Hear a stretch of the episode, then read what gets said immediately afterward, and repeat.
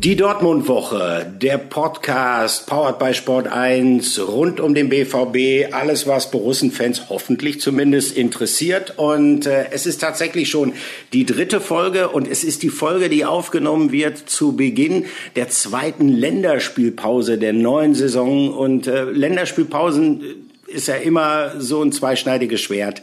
Ähm, die Saison geht gerade los, man hat Vorfreude auf die Fußball-Bundesliga und man groovt sich gerade als Fan so richtig ein und auf einmal ist das schon wieder so ein Break, ähm, alles wird wieder runtergefahren, dann gibt es Länderspiele, teilweise auch von, was die sportliche Qualität angeht, ähm, ja, nicht unbedingt äh, der allerbesten Güte, dann geht die Bundesliga wieder weiter, man muss sich wieder neu eingrooven und dann gibt es Ende September, Anfang Oktober, man kann ja meistens schon die Uhr danach stellen, schon die zweite Länderspielpause.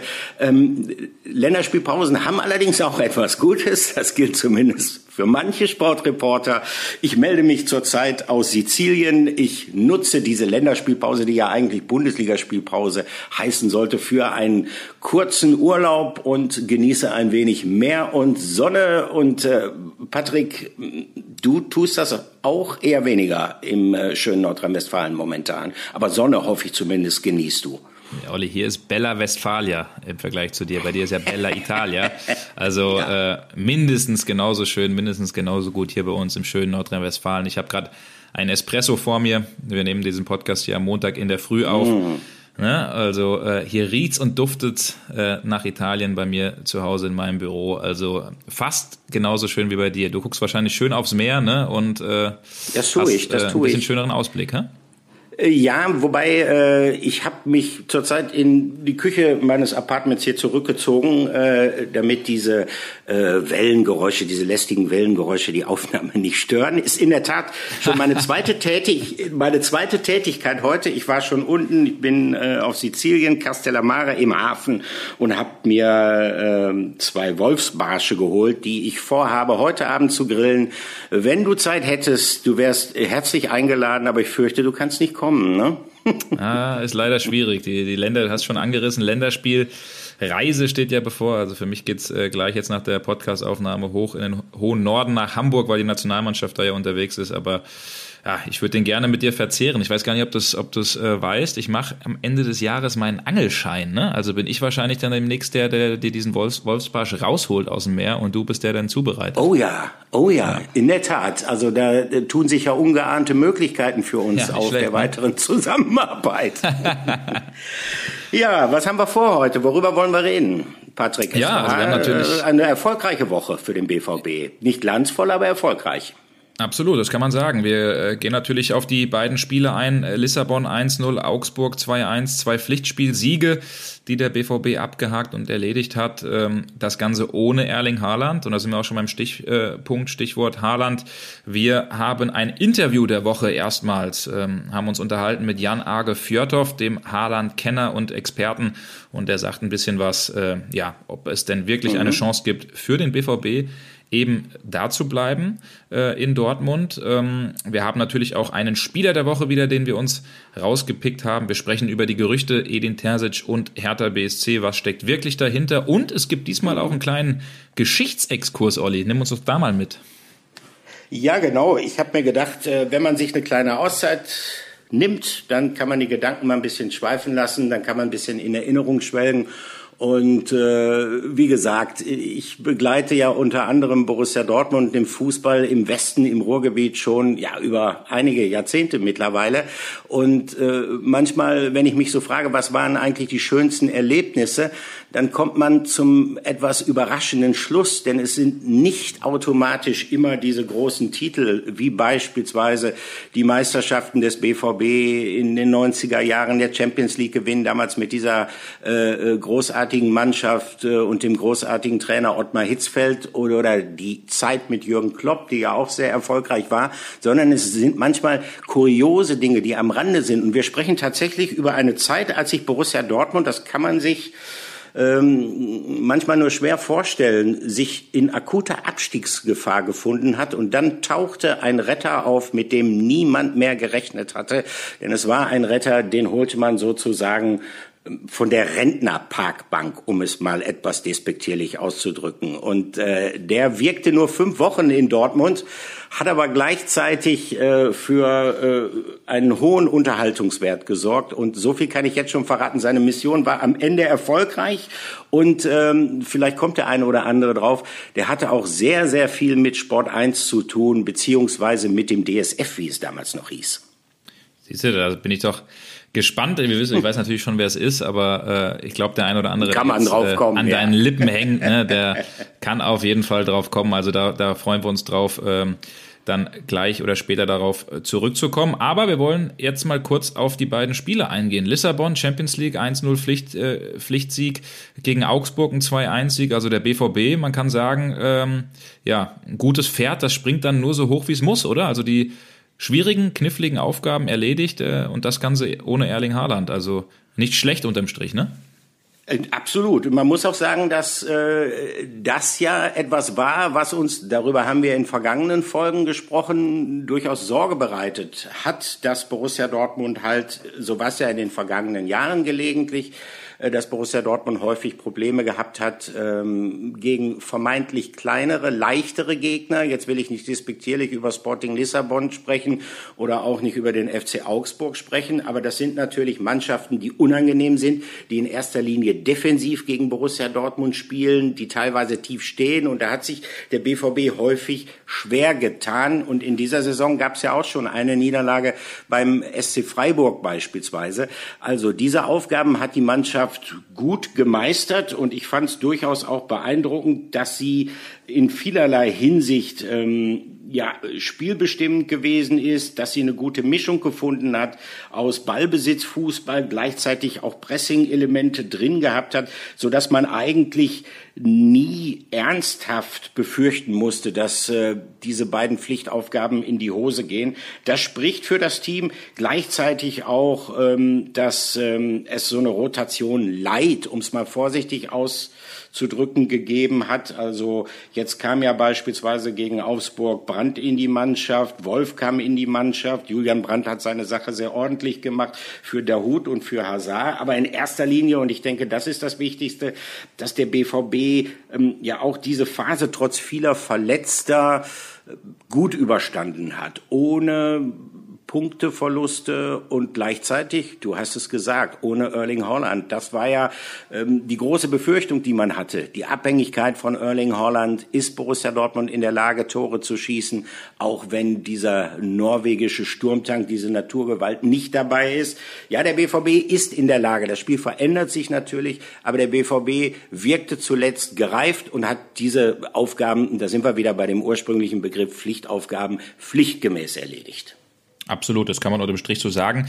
Die Kollegen des Kicker um den auch mal zu zitieren, die haben in ihrer heutigen Montagausgabe gesagt, äh, der Weg zur Seriosität, das war die Schlagzeile. Also das kann man dann schon sagen, ne? Kontinuität, äh, Konstanz, aber vor allen Dingen auch Seriosität äh, eben in diesen Spielen hinzubekommen, wie jetzt gegen Augsburg in der vergangenen Saison, hat man äh, wahrscheinlich solche Spiele dann auch äh, aus der Hand gegeben. Also das eben mit einer mhm. Mannschaft zu machen, die, die, die angeschlagen ist, äh, wo, wo auch der ein oder andere wichtige Spieler eben fehlt, ähm, dann, äh, dann zu schaffen und, du hast ja auch angesprochen, äh, nichts anbrennen zu lassen. Klar ist das jetzt kein überzeugender, kein glanzvoller Sieg gewesen, aber es ist trotzdem ein Sieg gewesen, wo die 41.000 Zuschauer jetzt äh, zu keiner Zeit das Gefühl haben, boah, wir, wir geben hier irgendwas aus der Hand.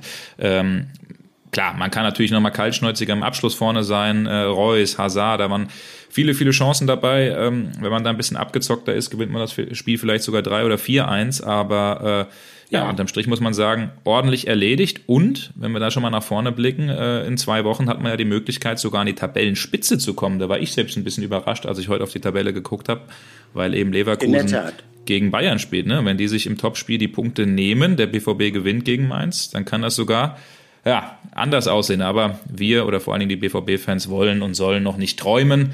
Träumen, ja, das ist vielleicht ein Stichwort. Das könnten sie in Bezug auf Erling Haaland, weil da gibt's ja, oder da macht man sich in Dortmund, äh, Olli, ja berechtigte Hoffnung, äh, dass der Norweger vielleicht sogar bleibt beim BVB. Also da möchte man im Winter ja, das haben wir in der vergangenen Folge auch schon äh, besprochen, eben intensiv in den Dialog mit Haaland gehen und ausloten, wie denn wirklich die Chancen und Möglichkeiten bei ihm sind zu bleiben. Und wir haben einen Gesprächskandidaten, ähm, der das besser weiß als ja vielleicht kein zweiter Das ist Jan Orge Fjörtoft. Ähm, wir kennen ihn ja aus der Bundesliga lange, äh, unter anderem für die Eintracht gespielt und äh, unser Reporter, unser Eintracht-Reporter-Kollege Christopher Michel hat sich mit Jan Orge Fjörtoft äh, unterhalten vor dem Spiel ähm, FC Bayern München gegen Eintracht Frankfurt und da ging es natürlich auch über Erling Haaland. Äh, Fjordhoft ist ja Norweger, ist ja sehr, sehr gut befreundet mit äh, Alf Inge Haaland, äh, dem Papa mhm. von Erling, hat früher mit ihm zusammengespielt.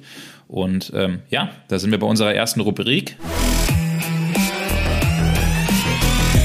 Interview der Woche. Du hast ja gerade schon den zweiten Top-Stürmer der Bundesliga angesprochen mit, mit Haaland. Glaubst du, Watzke sagt ja jetzt so ein bisschen, ja, also er sieht ähm, Erling noch nicht ähm, weg im kommenden Sommer. Äh, glaubst du, dass äh, Dortmund da wirklich nochmal eine kleine oder reelle Chance hat, ihn zu halten? Ja, gut, das, das ist ja nur Spekulation, aber das mhm. ist ja so, diese Sommer hat ja Dortmund alles entschieden. Nächstes Sommer entscheidet der, der Spieler. So einfach ja. ist das. Das ist der, das ist der Fakt mit Klausul. Äh, so ist es und, äh, und äh, ja, so bleibt es. Und, aber du könntest du dir Erling Haaland im Bayer-Trikot vorstellen? Ja, das geht ja nicht so davon ab, was ich mich vorstelle. Ich denke, mhm. dass, dass, ähm, dass jeder Spieler ähm, das hat äh, viel mit Timing zu tun. Also was sucht ja. ein Spieler? Äh, ein Spieler hat eigentlich ja, die haben also die, die beste Spieler und äh, Erling äh, gehört dazu. Die haben äh, die haben alle eine Eigenschaft, äh, die, dass sie alle zusammen haben. Das ist die, die Wille, sich zu entwickeln dann ist natürlich äh, eine Konsequenz von dieser Wille ist Titel, äh, eine Konsequenz für das ist, ähm, wo, wo möchtest du spielen, wo, wo das Geld, das Geld muss, der Paket muss, muss passen, das, das wird sicher ein Spieler wie Erling Haaland überall kriegen. Äh, und äh, ja, und da wird man sehen, welche auf diesem Zeitpunkt, dann ist der Junge 22, da muss man sehen, was, was für ihn auf diesem Schritt in seiner Karriere wichtig ist, was, was er bis jetzt immer gemacht haben. Er hat immer die Entwicklungsarenen gesucht. Man kann über Raiola, man kann über Papa, man kann über alle reden, aber, aber am Ende spielt er in Dortmund oder hat in Salzburg gespielt. Der hat immer die die Vereine, die Projekten gesucht, wo er sich entwickeln kann. Und das glaube ich, dass irgendwie wird eine Mischung in, in sein, auch wenn er, wenn er nächsten Sommer geht bin ich mal sehr, sehr gespannt auf seine. Er, er ist ja ein echtes Phänomen, wenn man ihm zuguckt. Also das ist, ähm, ich war ja auch bei Frankfurt Dortmund. Das war ja ein überirdischer Auftritt. Also das hat ja so viel Spaß gemacht und, und er hat ja auch so einen unbändigen Willen. Ja, das ist eine Stärke. Das ist eine Stärke und das ist auch seine Stärke, äh, die, die, äh, den Druck und alles auszuschalten und äh, sich auf das Wichtigste zu konzentrieren und das ist äh, Entwicklung. Und, äh, und das sieht man auch diese Saison. Äh, jetzt hat er zwei, Tor, zwei Kopfballtore. Kopfballtore. Der, der, der entwickelt sich weiter. Ja, soweit äh, Jon Orge Fjordhoff, der Holland-Beauftragte des norwegischen Fernsehens, der norwegischen Medien. Das ist irre.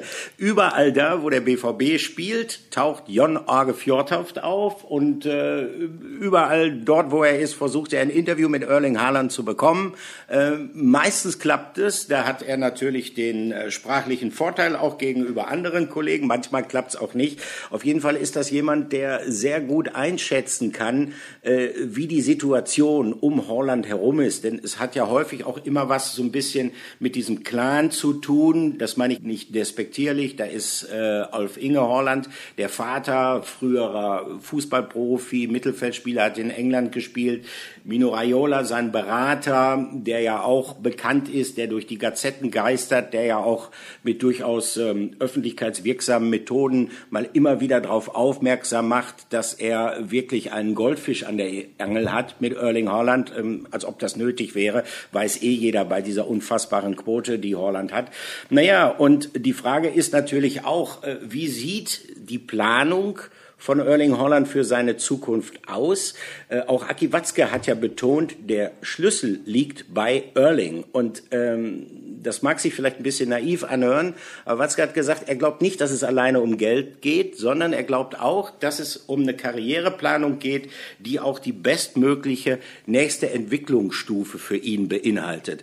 Und das ist ja dann immer so äh, dieser Spalt der Tür, die ja vielleicht doch nicht komplett zu ist im Hinblick auf eine Zukunft von Erling Holland bei Borussia Dortmund über den kommenden Sommer hinaus. Also zumindest ist es die Hoffnung, die der BVB sich da macht. Ähm, ich sage mal, es ist eine kleine Hoffnung, es ist eine vage Hoffnung. Ähm, Patrick, denn einem Stürmer dieser Klasse, äh, wir haben es ja schon öfter gesagt, dem steht die Welt, die Fußballwelt weit, weit auf. So ist es, genau. Also da hat natürlich alle Möglichkeiten und es gibt keinen Verein dieser Welt, der sagt, nee, Erling Haaland, den, den wollen wir nicht haben. Deswegen kann er sich das natürlich äh, komplett aussuchen. Aber ich glaube schon, dass es eine Mini-Chance, wenn auch nur eine ganz kleine für den BVB gibt, äh, weil Erling Haaland wird sich ganz genau mit Mino Raiola und auch mit, äh, mit dem Papa äh, hinsetzen und natürlich darüber nachdenken, wie, äh, wie komme ich woanders in einer Liga an? Wie, äh, ja, wie mhm. ist zum Beispiel mein Standing, wenn ich zu Real Madrid gehe und beispielsweise auch ein Kilian Mbappé zu, zu Real geht? Wie ist mein Standing, wenn ich zu PSG gehe in ein Star-Ensemble oder Manchester City? Also das sind ja so die Vereine, die gehandelt werden, die er sich sehr, sehr gut vorstellen kann. Natürlich ist es so, dass er beim BVB der Star ist. Er ist die größte Nummer. Er ist fast sogar mit Robert Lewandowski die größte Nummer und der größte Name in der Fußball-Bundesliga, was ja aus, auch aus Marketing-Sicht nicht ganz äh, unerheblich ja. ist äh, für ihn, weil er eben einer ist, der nach dem Maximum strebt und nach dem Größten. Also gibt es da schon dahingehend eine kleine Hoffnung, glaube ich, dass er weiß, beim BVB und in der Bundesliga, da bin ich der Star. Also wir sehen es ja auch überall, äh, Olli, ob das das Training ist äh, beim BVB, was manchmal öffentlich ist, ob das äh, Medienaktivitäten sind oder auch äh, nach den Spielen. Er ist einfach der gefragteste Mann. Er muss am längsten Autogramme schreiben, er muss Selfies geben, ähm, so und das genießt er natürlich. Ja, das, das mag er, das will er.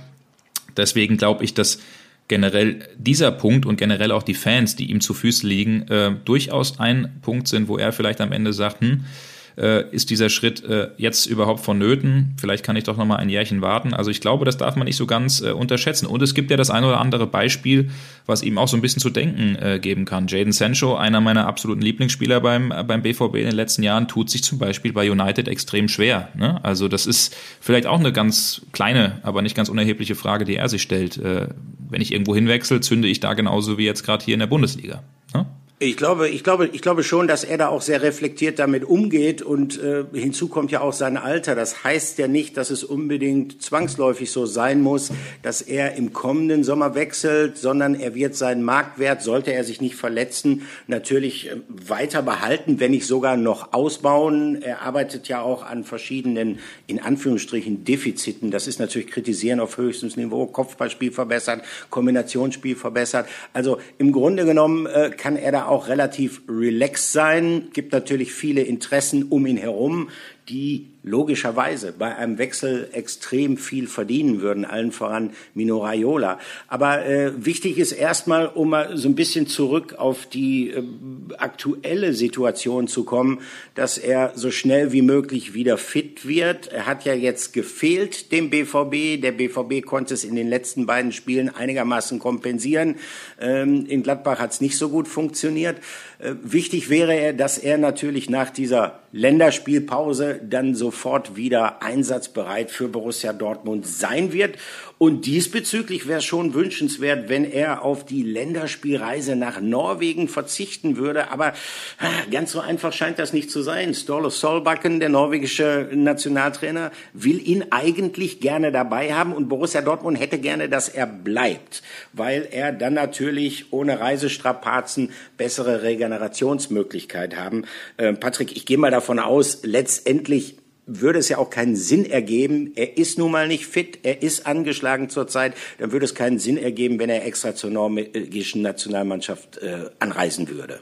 Ja, genau so ist es. Also ich gehe jetzt auch nicht davon aus, dass er zur norwegischen Nationalmannschaft reisen wird. Ganz gefallen ist die Entscheidung jetzt, äh, während wir diesen Podcast hier eben aufnehmen, äh, noch nicht gefallen, aber übers Wochenende gab es intensiven Kontakt auch äh, zwischen Sebastian Kehl, Lizenzspielerleiter des BVB, und, und dem norwegischen Verband. Da hat man sich ausgetauscht. Es ist so, dass die, dass der BVB auch die Ärzte nochmal ein bestimmtes MRT angefertigt haben und die ganzen Daten eben rübergeschickt haben ans Nationalteam von Norwegen, um eben zu zeigen, hey, der Erling, der kann zurzeit nichts machen, das macht keinen Sinn, der kann nicht trainieren.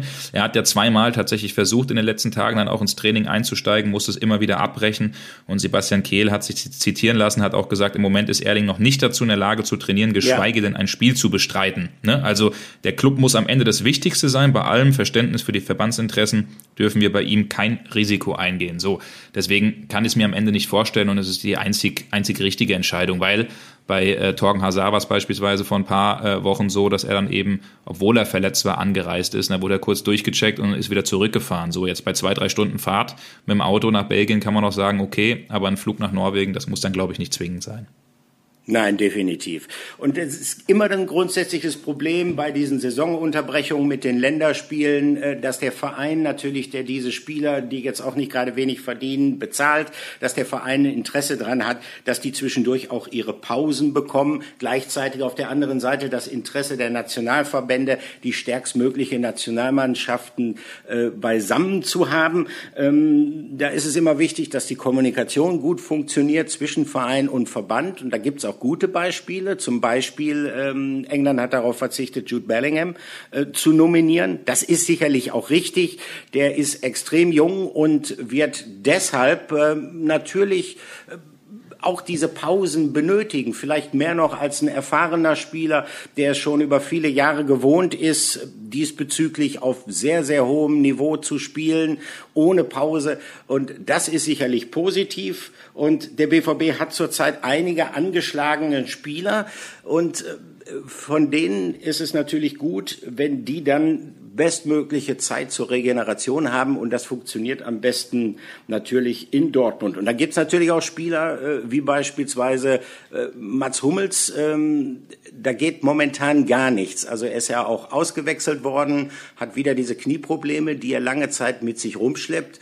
Ähm, Patrick, was glaubst du? Äh, wie schwerwiegend ist diese Verletzung, die er ja im Prinzip, wenn auch in unterschiedlicher Form, schon seit Beginn der Vorbereitung eigentlich hat?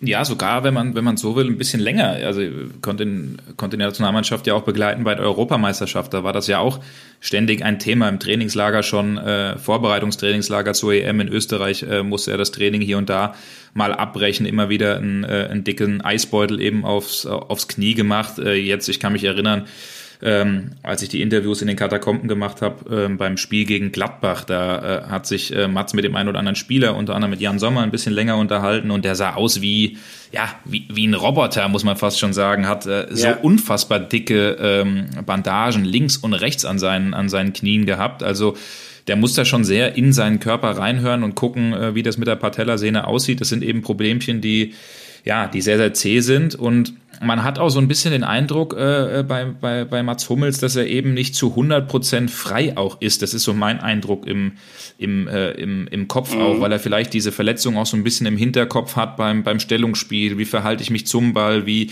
äh, wie verteidige ich jetzt im, im Raum oder am Mann? Also das, ist, das sind, glaube ich, schon so ein paar Sachen. Jeder, der Sport macht oder gemacht hat, der mal eine Verletzung hatte, der hat sowas, zumindest ist es bei mir, äh, immer mal Sprunggelenksprobleme und dann habe ich auch so im Hinterkopf, oh, wenn ich jetzt umknicke, so. Und da habe ich das Gefühl, ist er nicht zu 100% frei. Deswegen natürlich richtig dann ausgewechselt zu werden, wenn es nicht zu 100% geht. Und äh, Mats Hummels wird diese Zeit jetzt eben nutzen. Er wurde ja nicht nominiert, auch in Absprache mit Hansi Flick äh, für den Länderspiellehrgang, um sich eben voll zu fokussieren auf seinen Körper, auf seine Fitness. Ähm, aber ich finde schon, dass man die Frage bei, bei allem Respekt vor Mats Hummels, ähm, und seinen herausragenden Leistungen äh, in all den Jahren durchaus stellen kann. Wie lange das Ganze denn überhaupt noch gut geht, hat ja seinen Vertrag beim BVB bis 2023. Die Klausel wurde ja gestrichen. Ähm, aber dann muss er und wird er sich, glaube ich, auch die Frage stellen, geht es darüber hinaus weiter mit Profifußball? Kann ich mich mit jungen Spielern auf diesem Niveau messen? So und da ist er, glaube ich, sehr selbstreflektiert und wird dann am Ende für sich auch gucken, äh, äh wie lange das überhaupt äh, äh, gut geht. Also das wird, glaube ich, noch eine sehr sehr spannende Frage, die den BVB und ihn selbst auch in den nächsten Wochen und Monaten begleiten wird. Definitiv. Ähm, es ist logischerweise, wer über einen derartig langen Zeitraum, also über ein Jahrzehnt auf dem hohen Niveau spielt, auch immer in Spitzenmannschaften, aber Borussia Dortmund, ähm, er kam ja damals äh, halbes Jahr sozusagen vor Jürgen Klopp zum BVB vom FC Bayern München, Borussia Dortmund, entwickelte sich dann ja zur Spitzenmannschaft. Das heißt, er hat mit internationalen Wettbewerben immer eine hohe Anzahl von Pflichtspielen auf dem Buckel pro Spieljahr und das ist natürlich, wenn dann auch noch die Auswahlmannschaften dazukommen, das ist natürlich irgendwann auch Raubbau am Körper. Das hat einen erheblichen Verschleiß zur Folge. Gleichzeitig ist er auch ein schlauer Spieler. Er ist immer ein Spieler mit strategischen Fähigkeiten. Ich denke, äh, er biegt so langsam in eine Phase seiner Karriere ein, wo man einfach von Jahr zu Jahr gucken muss, wie es weitergeht. Und die spannende Frage ist natürlich, weil er gleichzeitig ein Führungsspieler ist, die spannende Frage ist dann natürlich, äh, wie lange ist man ein Führungsspieler? Führungsspieler. Führungsspieler muss jemand sein, der regelmäßig spielt. Und äh, solange er regelmäßig spielen wird, wird er von seinem Charakter, von seinem Auftreten und natürlich auch von seinen Fähigkeiten her immer ein Führungsspieler sein. Ähm, nicht unbedingt nur für Borussia Dortmund, sondern ich traue ihm diese Rolle auch weiterhin in der Nationalmannschaft zu, zumal sich da auch als spieleröffnender Innenverteidiger niemand so recht aufdrängt, der Stand jetzt in der Lage ist, in die Schuhe von Mats Hummels zu treten. Das muss ich schon so deutlich formulieren verlieren. Also insofern, ich halte ihn momentan ähm, für den BVB für unverzichtbar und ich glaube auch, dass er für die Nationalmannschaft weiterhin eine gute Alternative sein wird. Ich weiß nur nicht, logischerweise, wie lange das dann noch anhalten wird. Das hängt mit seiner Gesundheit, das hängt mit seiner Fitness zusammen. Überhaupt keine Frage. Jetzt haben wir über, über Spieler gesprochen, die ähm, entweder verletzt sind oder von denen es der BVB gerne gesehen hat, weil sie halt so ein bisschen angeschlagen oder überspielt sind, dass sie nicht zur Nationalmannschaft eingeladen werden. Ähm, es gibt einen Spieler bei Borussia Dortmund, äh, der hat keine Einladung zur Nationalmannschaft bekommen. Der ist fit und ich glaube, der würde sich wahnsinnig freuen, wenn er eine kriegt, Patrick. Ja, absolut. Also ähm, der würde sich freuen und das ist der Julian Brandt. Das ist für uns nämlich der Spieler, der sich äh, in dieser Woche extrem aufgedrängt hat und über den wollen wir reden in unserer Rubrik. Spieler der Woche. Und da haben wir uns festgelegt, Olli, das ist für uns Julian Brandt, weil er einfach ähm, ja ein Spieler ist, der gerade dabei ist, äh, einen, einen, Schritt in die richtige Richtung zu machen, wie wir finden. Darüber können wir jetzt äh, nochmal ausführlich sprechen. Hat ein sehr, sehr gutes Spiel gemacht ähm, gegen Augsburg ähm, auf dem rechten Flügel, offensiv ähm, an vielen, vielen Szenen und Situationen beteiligt und dann eben das wichtige 2 zu 1 gemacht, äh, den Siegtreffer. Ist ja schon sein zweites Tor, hat ja in Leverkusen ja. äh, beim Gastspiel gegen seinen Ex-Club äh, mit einer Einzelszene schon für Aufsehen gesorgt, die die ganze Klasse von Julian Brandt eben ähm, zeigt. Also ja, Brandt ist da, glaube ich, äh, auf einem, auf einem Weg, den man, äh, den er selbst und den äh, der BVB und wahrscheinlich auch die Fans sehen wollen, oder? Ja, en endlich könnte man sagen, oder hoffentlich könnte man auch in diesem Zusammenhang sagen, äh, er ist ein Spieler, mit sehr, sehr großen Qualitäten, speziell im technischen Bereich. Das unterstreichen ja auch seine Tore. Dieser Treffer zum 2 zu 2 in Leverkusen und dann das Tor äh, gegen Augsburg, diese tolle Ballmitnahme mit rechts und dann dieser Abschluss mit links, das ist schon richtig gut. Er hat äh, herausragende statistische Werte gehabt. Also zum Beispiel seine Passquote lag jetzt gegen Augsburg bei fast schon atemberaubenden 92 Prozent. Das zeigt, dass er ein sehr ballsicherer Mann ist und dass das jemand ist, der dann natürlich auch, weil er halt kaum Bälle verliert, ähm, wenn er gut drauf ist, erheblich zur Stabilität einer Mannschaft beitragen kann. Die Frage ist, wie lange hält das an? Marco Rose ist ja auch jemand, der da durchaus ähm, ja so ein bisschen mit Zuckerbrot und Peitsche verbal agiert. So kommt es mir zumindest vor. Er lobt ihn, er lobt seine Fähigkeiten, er betont immer wieder, dass ähm, alle bei Borussia Dortmund wissen, was sie an ihm haben. Er sagt aber auch, er muss es regelmäßig abrufen und auf dem Platz zeigen. Und damit fordert er ihn natürlich auch ein bisschen. Also ähm, Fakt ist, ich finde, er ist in einem körperlich deutlich besseren Zustand als in der vergangenen Saison. Er spürt, glaube ich, auch das Vertrauen des Trainers. Ähm, in der vergangenen Saison unter Lucien Favre wurde er sehr häufig auf dem Platz hin und her geschoben, ähm, spielte mal ja, aber das ist, glaube ich, Olli, Position. Ja. Genau, aber, das, aber das ist, glaube ich, ein entscheidender Punkt, ne? Um, um da mal, ich, ich störe dich ungern in deinem Redefluss, aber ähm, Julian Brandt äh, hat, glaube ich, in der letzten Saison auf, auf sieben oder acht verschiedenen Positionen ähm, ja. gespielt. Und das ist für einen Spieler, da kann man auch, auch natürlich immer die Sätze sagen wie, ja, ich spiele überall, wo der Trainer mich hinstellt, aber das ist natürlich nicht gut für einen Spieler, wenn du dich nicht äh, klar entfalten kannst. Und, und Julian Brandt stand eben auch vor der Frage, Wechsel oder nicht im Sommer. Es gab die ein oder andere Anfrage ähm, und da hat er eben für sich entschieden, zusammen natürlich auch mit Marco Rose, der ihm in einem wichtigen Gespräch klar gemacht hat, äh, ich setze auf dich, äh, ich baue auf dich, du bist ein wichtiger Spieler. Da ist, glaube ich, der Marco Rose ein ganz zentraler Punkt auch, äh, der ihn, der ihn da eben aufpäppeln kann und in die richtige Richtung äh, bringen kann. Also das, äh, das wollte ich gerade nur äh, als Schlaumeier nochmal äh, einwerfen, Olli. Ja, völlig, völlig, völlig richtig, völlig richtig. Und ähm, das ist ja auch das, was äh, ein, ein Spieler, der eine gewisse Sensibilität äh, hat, braucht. Diesen Zuspruch und äh, das Vertrauen äh, äußert sich ja auch dadurch, dass äh, ein Trainer äh, eine klare Vorstellung hat, auf welcher Position, in welchem Bereich er zu spielen hat. Und da glaube ich, ist äh, Julian Brandt jetzt ähm, mit Marco Rose an einen Fußballlehrer geraten, der für seine weitere Entwicklung sicherlich gut sein kann. Wollen wir mal schauen, äh, wohin sie ihn noch bringen kann. Auch Hansi Flick, könnte ich mir vorstellen, wird ihn durchaus äh, irgendwo im, im Augenwinkel haben und bei weiter positiver Entwicklung ihn möglicherweise auch nominieren. Ähm, das letzte Mal war er, glaube ich, im Frühjahr bei der Fußballnationalmannschaft. Das ist eine Ewigkeiten her, wenn man sich überlegt, was sich in der Zeit beim DFB getan hat. Also schauen wir mal, wohin die nahe Zukunft Julian Brandt führen wird. Ähm, tja, Zukunft ist ähm, ein schönes Stichwort. Manchmal ist die Vergangenheit allerdings auch ganz schön. Gibt es paar lustige Geschichten, die man in der Vergangenheit rausgraben kann. Mensch, was eine Überleitung, Olli. Die hast du dir aber zurechtgelegt, oder? Ja, die war ein bisschen gekünstelt. Ich gebe zu. Ich gebe zu. aber äh, irgendwie freue ich mich so ein bisschen auf die Rubrik. Ich habe mir die letzten Tage so ein bisschen Gedanken darüber gemacht, was man so ein bisschen aus der BVB-Historie einmal spazieren führen könnte. Und jetzt kommen wir zu der neuen Rubrik. Flashback der Woche. Ja, Olli, das ist eine Rubrik, auf die freue ich mich tatsächlich auch ganz besonders, weil äh, ich bin jemand, der äh, gerne auch ähm, ja, alte Bücher beispielsweise vom, äh, vom Papa oder auch vom Opa in die Hand nimmt und, und, und darin rumstöbert. Ähm, Finde das, find das sehr, sehr cool. Und wir gehen zurück in eine Zeit, in der noch mit D-Mark bezahlt wurde. Ja, das ist auch schon, auch schon ein bisschen her. Also ins Jahr, ins Jahr 2000. Und da kannst du uns ja, ja mal mitnehmen, was da passiert ist. Ja, es war eine sehr interessante Zeit, wenn auch nicht unbedingt die erfolgreichste Zeit in der Vereinsgeschichte von Borussia Dortmund. Also man war auf dem Höhepunkt, man saß auf Europas Thron sozusagen 1997, Gewinn der Champions League. Äh, die Mannschaft, die damals die Champions League gewonnen hat, die war leicht über den Zenit, teilweise etwas überaltert und äh, der Umbruch danach, die Weiterentwicklung dieser Mannschaft hat nicht so gut funktioniert. Gleichzeitig ähm, gab es auch ähm, bei der Trainerauswahl nicht unbedingt das glücklichste Händchen. Ähm, die Führung des Vereins damals äh, Präsident Dr. Gerd Niebaum, Michael Mayer, der Manager Michael Zorg ab 1998 als ganz, ganz junger Sportdirektor. Das musste sich alles offenbar dann noch so ein bisschen einspielen, zumindest in Bezug auf Michael Zorg.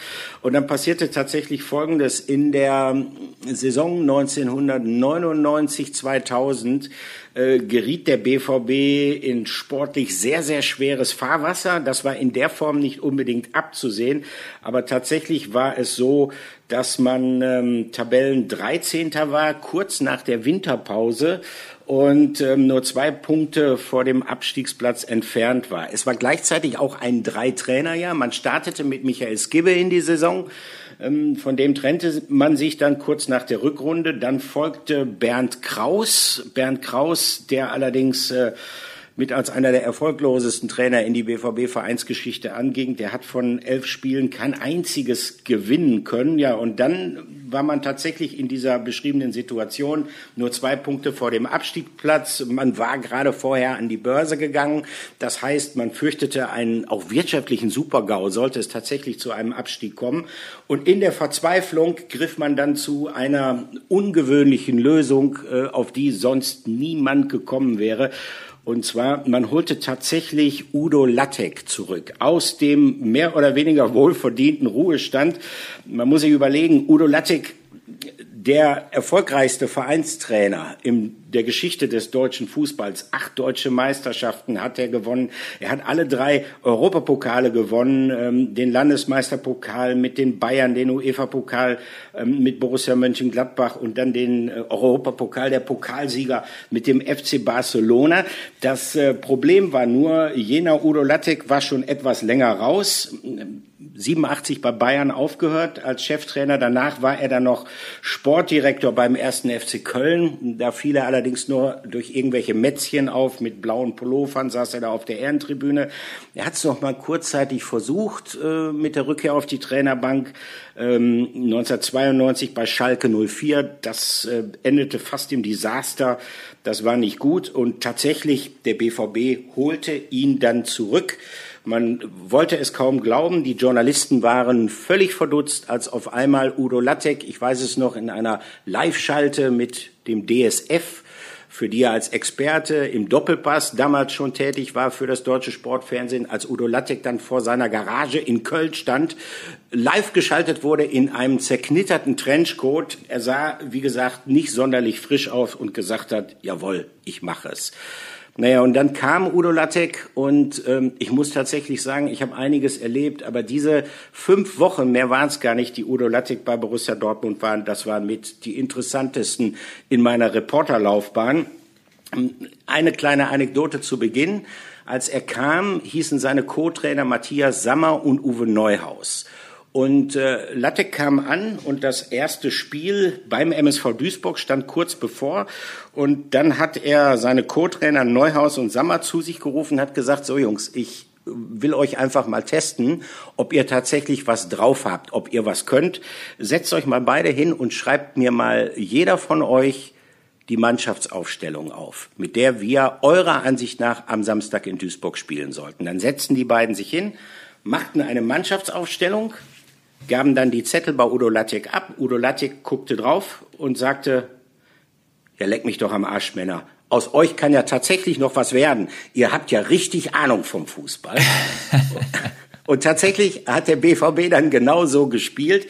Der Hintergrund der Geschichte ist gewesen, Udo war erst frisch, logischerweise, beim BVB und er kannte nicht alle Spieler und ging deshalb auf Nummer sicher. Aber das war sehr. Ein alter Fuchs, ne? Das ist nicht schlecht. Ja, Gute Idee. Absolut. Gute Idee. Absolut.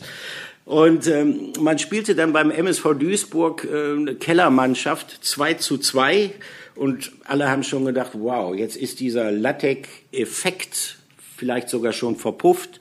Und dann gab es die Pressekonferenz mit Udo Lattek und erklärte dann anschließend den staunenden Journalisten, wir waren gerade Zeuge der Wende. Jetzt geht es bergauf, jetzt sind wir aus dem Gröbsten raus, es geht weiter und äh, die Mannschaft lebt. Es gab dann ein paar Rückschläge, er hat auch ein paar Namen verwechselt. Ähm, irgendwann äh, stellte sich heraus, Jürgen Kohler ist verletzt, damals eine Bank als Innenverteidiger. Und dann kam Udo Lattek, damals gab es so einen kleinen Pavillon, ähm, wir nannten den die Kaffeebude, so ein Buspavillon am alten Trainingsgelände am Rabenloh. Dann kam Udo Lattek rein und sagte, Männer, der Jürgen Kohler ist verletzt, aber ich muss euch was anderes sagen. Ich habe hier einen im Kader, mit dem kann man richtig Kriege gewinnen. Der heißt Neuhaus. Und wir alle haben gedacht, er meint seinen Co-Trainer Uwe Neuhaus bis man dann hinterher feststellte, er meinte Alfred Neihus, den etatmäßigen zweiten Innenverteidiger. Als man ihm darauf hingewiesen hat, Großmeister Lattek hat er dann nur gemeint, das ist mir scheißegal, ob der Neuhaus oder Neihus heißt, jedenfalls mit dem kann man Kriege gewinnen. Und er hat jeden Tag ein Sprüchefeuerwerk abgefackelt. Man musste sich keine Gedanken machen, welche Geschichten man schreibt, sondern man musste einfach nur mittags in die Kaffeebude kommen. Udo hat die sozusagen frei Haus geliefert. Äh, dann spielte man Ostern gegen den FC Bayern zu Hause. Und da passierte Folgendes. Ähm, der BVB hat nicht schlecht gespielt, unterlag aber am Ende mit 0 zu 1 aufgrund eines katastrophalen Torwartfehlers von Jens Lehmann. Und dann drohte die ganze Sache zu kippen, denn ähm, Udo Lattek hatte auf einmal Rücktrittsgedanken. Das hat mir Michael Mayer, mit dem habe ich vor ein paar Tagen noch telefoniert, nochmal bestätigt. Der rief an, der Lattek, und hat gesagt, es hat alles keinen Sinn, ich komme nicht mehr klar, der Fußball hat sich so drastisch weiterentwickelt, die Mannschaft funktioniert nicht, wir haben einen Fehler gemacht, ich trete zurück. Und das wäre dann möglicherweise tatsächlich das Ende der Hoffnung gewesen. Was macht Michael Mayer? Steigt in sein Auto, fährt in das Hotel, den Lenhof, damals das Mannschafts Hotel vom Borussia Dortmund. Da lebte Udo Lattek und hat ihn dann unten an der Bar bei, äh, ich glaube, durchaus beträchtlichen Mengen Rotwein erstmal wieder so weit hergestellt, dass er sich bereit erklärt hat, am anderen Morgen das Training noch zu leiten. Und nach diesem Training kam Udo Lattek dann wieder in die Kaffeebude und sagte zu uns Journalisten, Männer, das ist eine schwierige Situation für den Verein und ich möchte jetzt mal eine Geschichte erzählen. Der Michael Mayer, der Tag und Nacht für diesen Verein arbeitet, der hat mich gestern Abend angerufen und der hat gesagt, äh, er weiß gar nicht mehr, wie es weitergeht, er sei völlig verzweifelt, ob er nicht mal mit mir sprechen könnte. Dann habe ich ihm gesagt, Michael, komm vorbei. Ich habe mich angezogen, bin runtergegangen an die Bar, und dann haben wir zwei Flaschen Rotwein getrunken und danach war der Michael Mayer zumindest mental wiederhergestellt. Da habe ich ihn wieder aufgebaut. Also er hat diese Geschichte genau umgedreht. Der Mayer, der ihn sozusagen vom Rücktritt äh, wieder abgebracht hat, den soll, so hat es Lattek dann erzählt, angeblich er wieder aufgebaut haben und hat sich direkt anschließend beim Meier dann auch dafür entschuldigt, dass er die Geschichte umgedreht hat und hat gesagt, so rum ist sie besser im Sinne der Mission. Auf jeden Fall ging es dann weiter und am Ende hat der BVB tatsächlich den Klassenverbleib geschafft, äh, aufgrund eines Sieges in Stuttgart, wo er die Spieler mit einer unglaublichen Rede heiß gemacht hatte. Also er hat dann vorher gesagt, äh, Jürgen Kohler, stell dir vor, du sitzt auf der Terrasse, auf einmal die Scheiben klirren, da springt ein Einbrecher durch die Scheibe rein, er bedroht eure Familie, er bedroht eure Frau. Cola, was machst du? Und Jürgen Kohler hat geantwortet, in solchen Situationen erstmal ruhig bleiben. Daraufhin hat Lattek laut Scheiße geschrien, weil er Aggressionen wecken wollte. Aber irgendwie hat das trotzdem hingekriegt. Man siegte dann beim VfB Stuttgart mit 2 zu 1 durch ein Last-Minute-Tor von Heiko Herrlich. Ähm, und dann äh, am letzten Spieltag siegte man auch, äh, da war man allerdings schon so gut wie gerettet bei Hertha BSC. Und dann war die Mission erfüllt. Udo Lattek ähm, freute sich sehr. Er soll, behauptete er selber, angeblich zwei, du hast es gesagt, damals wurde noch mit Mark bezahlt, angeblich zwei Millionen Mark für diese Rettungsaktion bekommen haben. Michael Mayer sagt, das stimmt nicht und hat Lattek auch angerufen, wie kommst du eigentlich dazu, sowas zu erzählen? Du würdest hier zwei Millionen kriegen. Und äh, dann hat Lattek gesagt, pass auf, Michael, ich habe die gefordert und ich habe gesagt, ich krieg ja zwei Millionen, das ist besser für meine Reputation, lass es doch einfach so stehen. Also die zwei Millionen hat er nie gekriegt. Ich weiß nicht, wie viel er gekriegt hat. Auf jeden Fall, er hat tatsächlich Borussia Dortmund gerettet. Und danach hat dann Matthias Sammer, der ja sein Assistent war, ähm, den Trainerposten übernommen, weil ähm, mit dem hatte man schon geliebäugelt, eigentlich anstelle von Lattek. Aber damals hat sich Sammer das noch nicht so richtig zugetraut. Und ähm, mit Sammer hatte ich auch vor ein paar Wochen mal über diese Zeit noch gesprochen und er sagt, er hätte in diesen fünf Wochen unglaublich viel gelernt von Udo Lattek. Also er kam als Lachnummer, alle haben die Nase gerümpft und tatsächlich hat er Borussia Dortmund wirklich gerettet. Und äh, diese fünf Wochen waren mit die einfachsten in meiner Reporterlaufbahn, weil man musste sich über Udo Lattek, äh, kon darauf konnte man sich verlassen, man musste sich nie Gedanken um Geschichte machen. Ich habe ihn irgendwann Jahre später dann mal äh, wieder getroffen. Mm, da war ich zum ersten Mal im Doppelpass während der Europameisterschaft in Portugal, in Lissabon.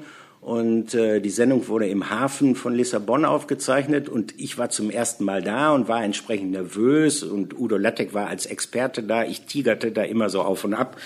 Und dann sagte Udo Lattek zu mir, Junge, was ist mit dir los? Dann habe ich gesagt, ja, ich, ich, ich habe so ein bisschen Lampenfieber.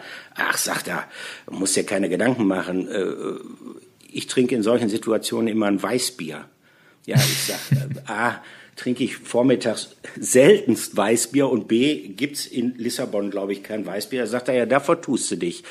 Und dann hat er mir so einen Kühlschrank gezeigt, der stand um die Ecke, der war von oben bis unten voll mit Weißbier und sagte zu mir, das habe ich mir vertraglich zusichern lassen, dass hier immer Weißbier ist in Lissabon für mich, weil ich vor der Sendung immer eins trinke und er sagte, aber heute darfst du eins haben. Und dann habe ich tatsächlich vor dem Doppelpass ein Weißbier getrunken. Sagen wir mal so, die Sendung erschien mir hinterher, als sie dann anfing, recht locker. Na, so machst du das eigentlich, okay? Mittlerweile äh. nicht mehr, nur beim ersten Mal. Sehr, sehr gut. Schön. Mensch, das war eine richtig gute, gute, spannende und schöne Exkursion. Und äh, das weiß ich ja dann ja. sogar, im, im darauffolgenden Jahr äh, ist ja Matthias Sammer äh, dann, äh, wenn mich nicht alles täuscht, deutscher Meister geworden mit dem BVB als Trainer, ne? Als jüngster Meistertrainer. Also hat er da vom großen Udo Lattek gelernt und ja, der Udo das Ganze dann wahrscheinlich auch indirekt eingeleitet, ne? Ja, also äh, äh, er sagt immer, Matthias Sammer, Udo Lattek sei ein, ein sehr wichtiger Lehrmeister gewesen. Nicht unbedingt jetzt so, was das Taktische angeht, aber was die Menschenführung angeht, was die Ansprache angeht.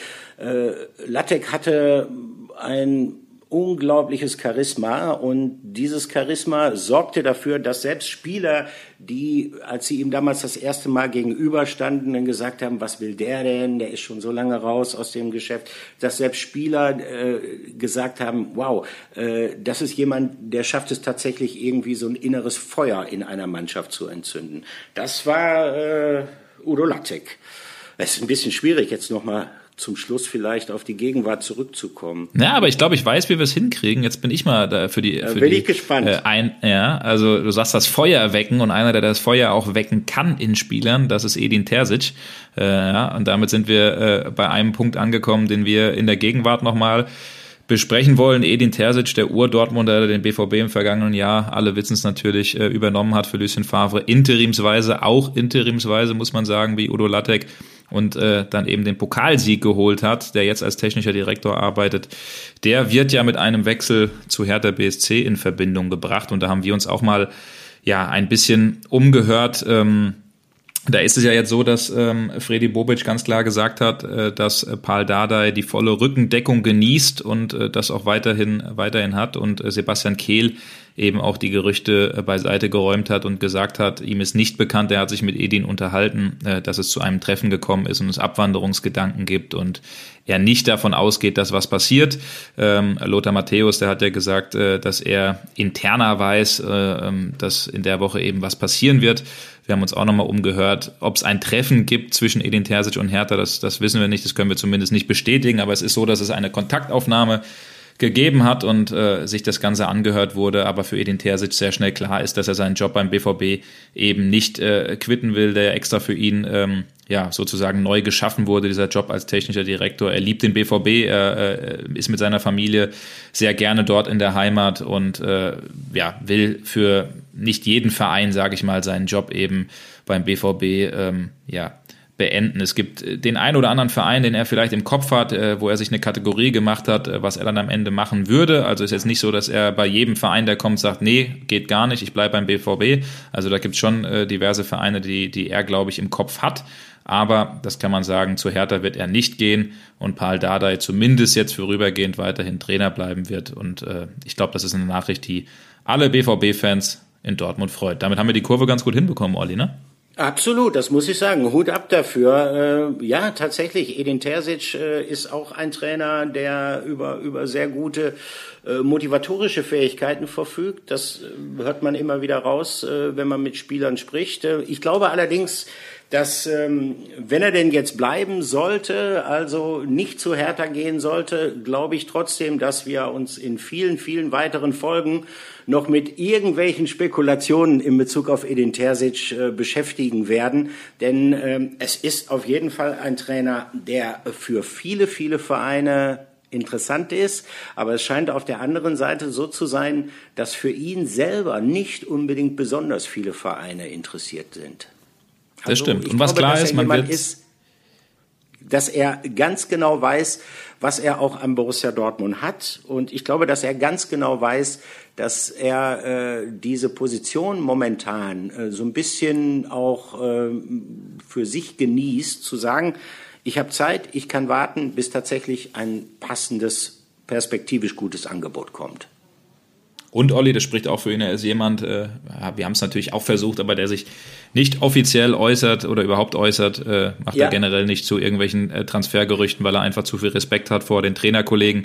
Gab da mal eine, einen Fall, äh, als er äh, Co-Trainer von Slaven Bilic in West Ham war, wo sich ein, ein Trainerkollege eben offiziell geäußert hat, ähm, als ein möglicher Nachfolgerkandidat, als, als Slaven Bilic da in der Schussbahn äh, eben war.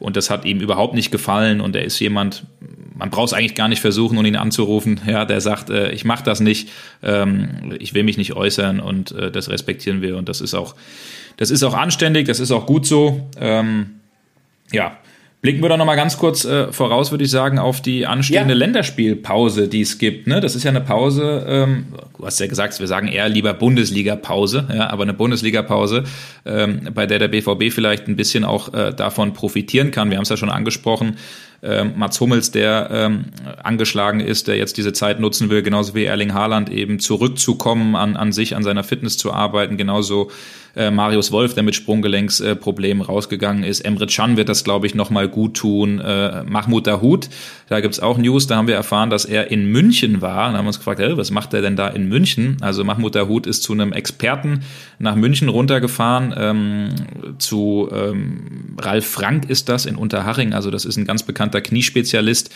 der auch schon Marco Reus behandelt hat, äh, erfolgreich behandelt hat. Und da war Moderhut für ein paar Tage unten in München ähm, in enger Abstimmung natürlich mit dem BVB und hat sich da eben äh, behandeln lassen, hat da an seiner Fitness gearbeitet und wird das Ganze natürlich auch jetzt intensiv tun, um eben zurückzukommen. Also kann man, glaube ich, unterm Strich sagen, dass es eine Länderspielpause, jetzt sage ich es wieder, ist für den BVB, ähm, ja, die vielleicht gar nicht mal so schlecht ist, weil man dann doch äh, mehr als nur acht, neun oder zehn Leute hat, glaube ich, im, äh, die im Training teilnehmen. Ne? Das war ja immer so ein bisschen auch das Problem beim BVB, dass zu viele Fall. Länderspielfahrer einfach unterwegs waren. Ne?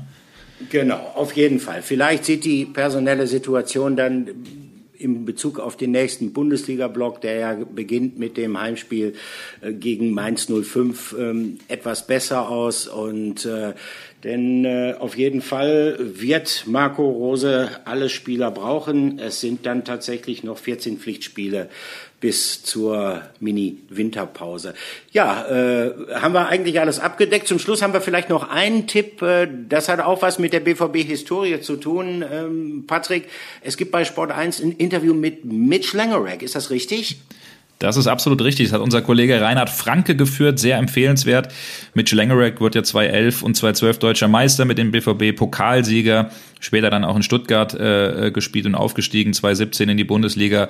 Und der spricht sehr ausführlich über seine Zeit in Japan, wo er gerade ja seit äh, Januar 2018 eben spielt und, und Rekorde ohne Ende knackt. Jetzt 19 Spiele in Folge ohne Gegentor. Ähm, und er sagt ausführlich in dem Interview eben, wie seine Beziehung ist auch heute noch zum BVB, mit welchen Spielern er in Kontakt ist.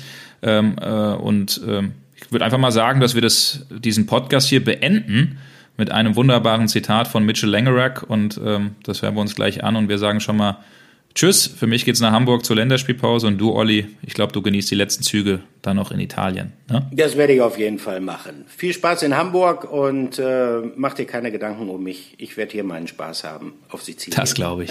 Das glaube ich, Olli. Also Feuer frei für Mitch Langerack und bis zum nächsten Mal. Ciao, ciao. Bis dann. Ciao. Mit Klopp, äh, nein, ich habe äh, ich hab eine ein, äh, schöne Nachricht von er gekriegt, als ich ähm, in meiner ersten Saison in, in, in VfB Stuttgart war. Mein Verhältnis zu Jürgen war, war sehr, sehr gut. Und äh, er ist ein, ein ganz äh, guter Mensch und er, er hat mir, äh, es war, dass ich war einer von seinen Sons. Und das, das freut mich, dass er war so gut für mich. Er hat mir, ähm, er war ganz, ganz geduldig mit mir, weil, wie ich habe gesagt, meine ersten Jahre in Deutschland oder in Dortmund, ich war, ähm, ich, ich hatte so viel zu, zu, zu Verbesserung, Ver Verbesserung, dass äh, er hat Geduld mit mir und das hat mir auf ein anderes Niveau gebracht. Ich